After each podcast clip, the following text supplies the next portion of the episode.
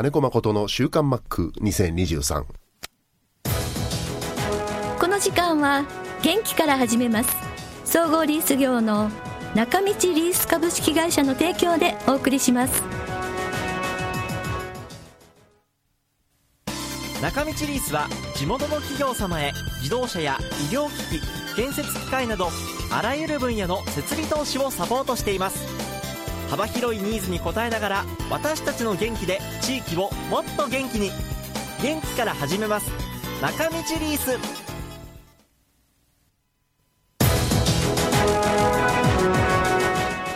週刊マックは札幌市西区のコミュニティ FM 三角山放送局が FM76.2MHz でラジオ放送。インターネットスマートフォンでもお送りしています。おはようございます。安村麻里です。11月17日金曜日。今週の週刊マックは10月27日の収録からお送りします。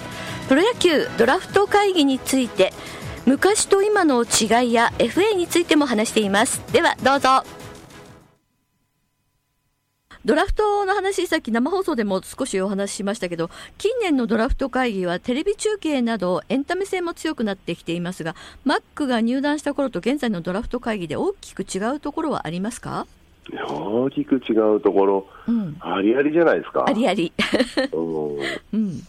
芸能人コメンテーターがいるってこと。あー、テレビ。前は本当にドラフト会議自体そのものをうん、こう放映して、で、誰がどこに入るか、自分が注目している選手はどこに入るのかとか、はい、単純にそこの楽しみだったけど、はい。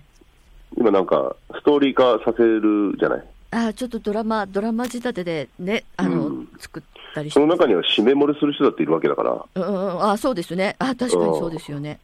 うん。なんか人の人生の回顧録みたいなものが多いのが今かな。うんうんうんうんうんえマックの当時はテレビ中継とかはって入ってたんですか？いや、テレビ中継自体はありましたよ。あの、有名なパンチョ佐藤さんっていうの人の、あええの、第1回選択希望選手、うん読売なんとかみたいな、あの、独特な声はずっと有名ですよね。あそうですね、うん。ん。で学校にもなんか報道陣が来てた感じ？僕は、そんなんでも、うんあんまり覚えてないんだよね、本当に。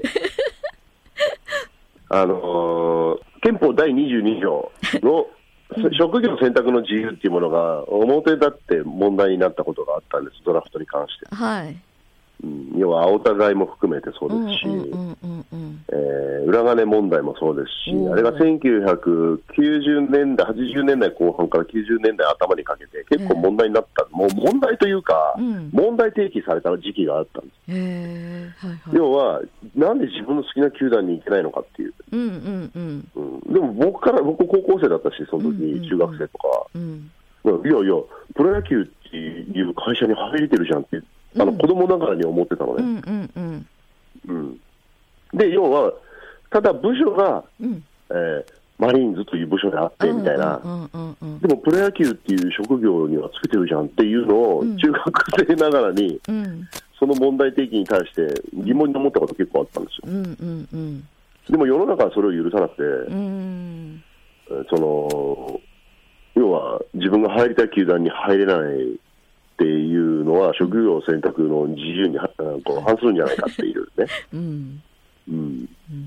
で、できたのが逆指名制度っていう、よくわけわかんない制度だったの。ああはい。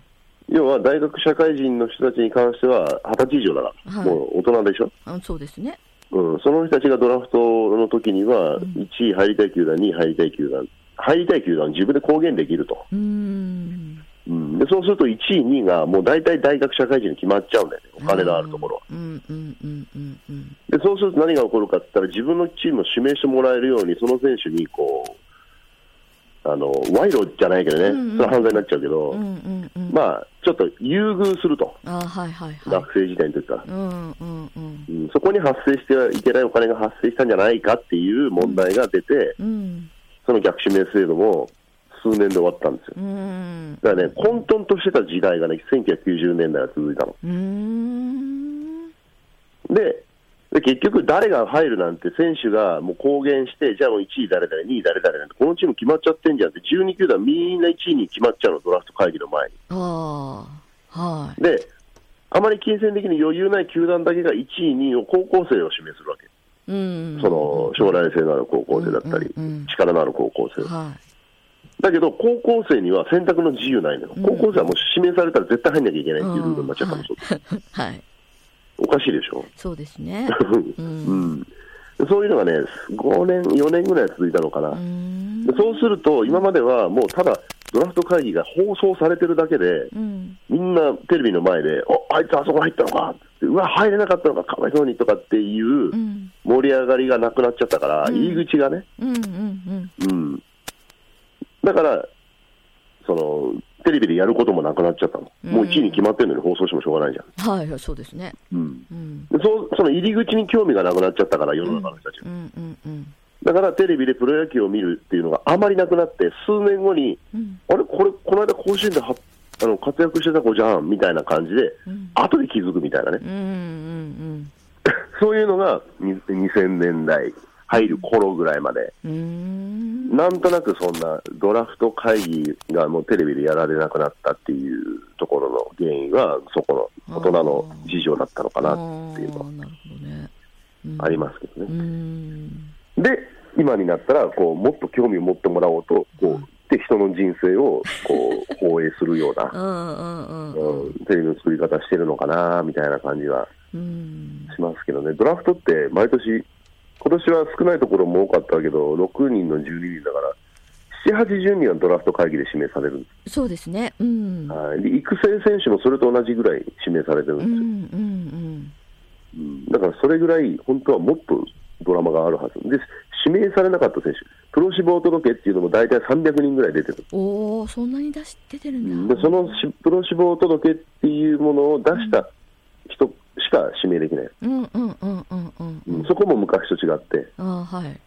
うんプロに行く意思がなくて、進学するのが決まってるのに、プロから指名されて、うん。で行かないってなったら、世の中にもこう、どやされるし、うん。行こうと思ってたら大学に結局行かなくなった場合には、いろんな問題が起きるし、う。んうんうん。だからまずはプロに入るのかどうかっていう意思をうん提出するっていうのが、今のドラフトの仕組み。うんうんうんうんうんなるほど。でその300人近くのプロ志望者の中から12球団が考え考え支配下として指名されるのは大体80人ぐらいでしょ、どの球団も。そうですね。うん。うん。で、育成も含めたら、はい。150人ぐらいなんですよ、うん。その年でドラフトで、うん。あのプロのユニフォーム着れる可能性をうん。持てるのは、だけど残りの150人は締め漏れって言って、はいすごく悲しい思いをする、うんそうですね。うん。うん。調査所まで来て、ええ。スカウトともうん。こうスカウトうんプロ志望届を出して、その結果、調査所調査所も来て、うん。自分はプロに入れるかもしれないっていう期待を高ぶらさせておいて指名されないっていうわけだ、あーうんそうね。まあでもやっぱりそう考えると18歳高校卒業、まあ、社会人の方たちはもっとあの二十歳過ぎですけどやっぱり運命の一日なんですね。そうです。うん。うん。まあでもうまくいったようにあの私も思いますよ。プロ野球っていうあの大きな会社があって12個の支社があるみたいな感じだから今でもみんなそのまま受け入れてますよね。そそう今は、うん。だから自分がプロに行きますという志望届を逆に先に出してるわけだから、うんうん。どこの球団。おうん。どの球団とかっていうのはないよ、うん。そうですよね。要はプロ志望届っていうものを出しうんてるっていう、うんであとはもうどの大学で試合やってても、うんね、たくさんスカウト来てるの分かってますし、うんうんそうですね。うんうんであとは今、FA っていうのがあるから、はい。例えば6年、7年活躍することで、うんモチベーション上がります。はい。自分の好きな球団と交渉できるんだから、高い給料もらえる。はい。うん。で今問題になってるのが結局、じゃあ、大学卒業で7年頑張って、次のね、その、球団って、だってもう30歳になるでしょ、はい。高校生だったら24、6、7か。そうですね。うん。だけど、試合に出始めるのが2年目、3年目ぐらいからだと、やっぱり30歳前後になるじゃないですか。うん。うん。そうすると、だから落ち目に入る可能性があるから、ああ。もっと早くしてくれって言ってるのが選手会の方ですね。それ昔からそうそうなの。うーん。マックもそう思います？僕はあの FA 今でも持ってるんで、一度も使わなかったから。うん。5年ぐらいで FA の権利が取れるようにっていうのはまあ、議論されてくあるの権利を、うん。えー結局、FA っていう権利を取った、行使しますかどうかで一つ話題になるでしょ。はい。そうじゃなくて、もう FA の権利を取った時点で全員行使したことしたことにしちゃえばいいんですああそうなんだ。よ。で、うん。自分のチームにね、ん。まず愛着があるならばそこと契約すればいいし、話も聞けるし、うんうん FA 宣言したから12球団の自分の評価をたいって言うけど、FA 宣言した時点で他へ行くんだろうっていうふうに思われてしまうのが今の世の中じゃない、うんうんうん。そんなつもりないのに。うん。うんで、結局宣言せずにいて、一つの球団で、えー終わっちゃうっていう人もいるし、うんそうですね。ある意味、野球、プロ野球になったらビジネスでもあるから、はい。もう短い野球人生の中で、たくさん稼いでいかないと、うん。仕事ないからね、その後うん全員が、うんうんでシビアな世界なんで、うんやっぱりしっかりした契約っていうのも、うん。まあ、プロ野球の世界では当たり前なんだけど、うん。世の中の人に対しての受けは良くないよね。まあそうね。毎年1年、僕は毎年1年契約で勝負してきて、20年続いたけど、はい。運よくね。うんうんううんん。まあ大変な職業ですね。うん。短いけどギュッとなんか凝縮されてる感じがする。うん。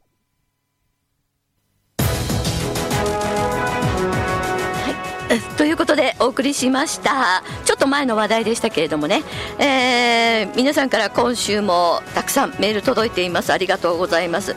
あのちょっとメール読む前に今日の話題の FA に続いてなんですけれども、まあ、皆さん大変心配してたと思いますけれどもね。ファイターズの加藤隆之投手ですけれども FA でどこか行っちゃうんじゃないかっていうねあのあちこちで、えーやれどこの球団が欲しがってるとかっていう話題のありましたけれども、えー加藤投手はファイターズに残留ということが決まりました。よかったですね、まあ、あの本当にあのピッチャー陣ちょっとねあの抜けちゃうと本当に困る状況だったのでファイターズがかなり粘り強く交渉したみたいで、えー加藤投手も、えー愛着のある球団なのでということでここで多分こう今かない最後までファイターズにいてくれるんじゃないでしょうかね。そしてファイターズの話題としては玉井大将投手のご結婚という おめでたいニュースも流れてきました。残念なところではワン・ボーロン選手が対談ということでね、えーこの後どうされるのかまだ本人の口からは出ていませんが台湾に戻るのか他に行くのかっていう感じですね。はい。そんな中、えー皆さんもご存知のようにアジアプロ野球チャンピオンシップが行われています。昨日から始まりました。皆さんからそんなメッセージが届いています。三重ママさんです。おはようございます。金子ヘッドコーチアジアプロ野球チャンピオンシップチャイニーズ台北との初戦。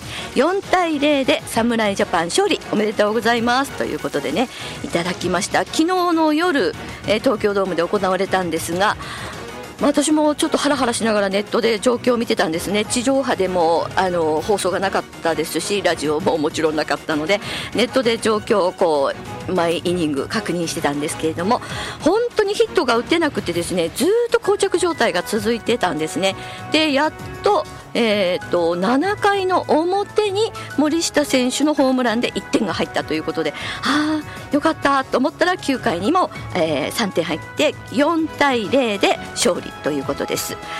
あのーファイターズからもね皆さんご存知のように万波選手、野村選手そして根本投手が、えー出場していまして根本投手が2イニングをしっかりゼロで抑えてその後に森下投手森下選手のホームランが出たということでなんか勝ち投手になりました。よかったよかったって思って見てましたけどね、えー今日も試合があります。今日の夜午後7時からなんですが、えー日本は韓国との対戦ということで東京ドームで行われます。これは今日と明日はですね地上波で放送がありますので多分皆さんね、えーテレビの前にしっかりと見るんじゃないかと思います。結構ね7時スタートなんで昨日もそうだったんですけど10時頃まで10時過ぎまで試合があるのでね、えーどうなるかなと思います。今日もちょっと韓国戦なんで、えー盛り上がるんじゃないでしょうかね。そして三重ママさんからもメジャーの大谷選手の史上初複数回満点の MVP 獲得になるかもうすぐ発表ですねっていう朝のメールでした。8時12分です。そしたらその後すぐ8時32分に 大谷選手満票で MVP 獲得しました。万歳万歳。よかったです。ということでそうなんですよ。メジャーの話ですけれどもね大谷選手、まあ、投手でも頑張りましたけれども、えー、MVP2 度目の獲得ということで私もテレビ見てたんですけれども多分これからきっとねあの犬の話題になるんじゃないかと思うんですよ。大谷選手のね横に犬がいたんですよ。可愛らしい犬が。でずっとこう横にいてこうあの大谷選手もこうな撫でたり抱っこしたりしてたんですけども あの犬は誰のどこの犬だろうっていうことで。もしかしたら一平さん通訳の一平さんの犬じゃないかっていうあの話も出てましたけれどもまだあの本当のところは分かんないです。ですごくリラックスした感じでありがとうございますってなんかコメントをしてましたね。静岡ママさんからも、えー11月にマックのユニフォーム姿を見られて嬉しいです。楽しいです。今夜は地上放送があるのでマックの麗しいお顔が見たいです。ということで。そして大谷選手 MVP 満票受賞おめでとうございます。ということでね、えー、いただきました。今日今夜は早めに入浴夕食準備で試合開始。正座待機です。そうですね。あのお天気が心配ということで静岡からいただいたんですけど全国的にお天気悪いってことですね。北海道も朝から雨風すごいんですよね。なんかあの苫小牧の方の学校はもう早々と休校を決めたという昨日ニュースも流れていました。いやー嫌ですね。雨と風が強いのはどっちかだったらいいんだけどって思います。雪じゃないのがまだいいかなこの時期。ロコさんからいただきました。今朝は定山温泉にいますということでお仕事かな？あちこち回ってるようですけれども雨が降っています。道路脇には少し雪が残っていますということでね。ファイターズは12日までエスコンでの秋季キャンプ10万人超え。11日12日の紅白戦も大盛況でした。加藤投手宮西投手中島中島選手の残留も決まりほっとしているところです。ということでいただきました。それからこちらは大谷メロンさんからです。マック昨日はバッティングピッチャーお疲れ様でした。またチャイニーズ台北戦お疲れ様でした。根本投手から流れがこちらに来た感じがしました。見ていて楽しかったです。ということで見てたんですね。また最終日に東京ドームに応援に行きます。ということです。すごいすごいすごい。日本が勝利して興奮気味のため寝つけない千葉県。あ千葉県なので大谷メロンさん行かれたんですね。昨日東京ドームまああのー、平日だったんで2万5千人ぐらいかな入ってましたけれどもね、えー、最にえーと、最終日も。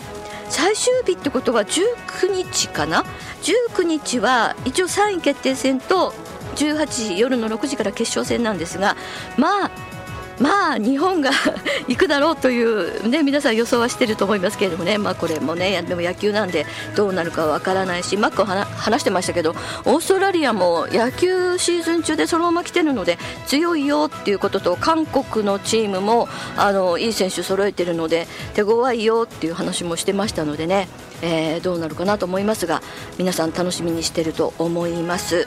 えー今日が韓国戦明日がオーストラリア戦になっています。パンダさんからもおはようございます。初戦勝利おめでとうございます。という一言をいただきました。ありがとうございます。皆さんねあのー、まだまだ野球の話題続いていますけれどもあのー、ファイターズマリーンズいろんな話題あのー、探してぜひぜひ週刊マックの方にお寄せください。お待ちしています。中道リースは地元の企業様へ自動車や医療機器建設機械などあらゆる分野の設備投資をサポートしています。幅広いニーズに応えながら私たちの元気で地域をもっと元気に。元気から始めます。中道リース。この時間は元気から始めます。総合リース業の中道リース株式会社の提供でお送りしました。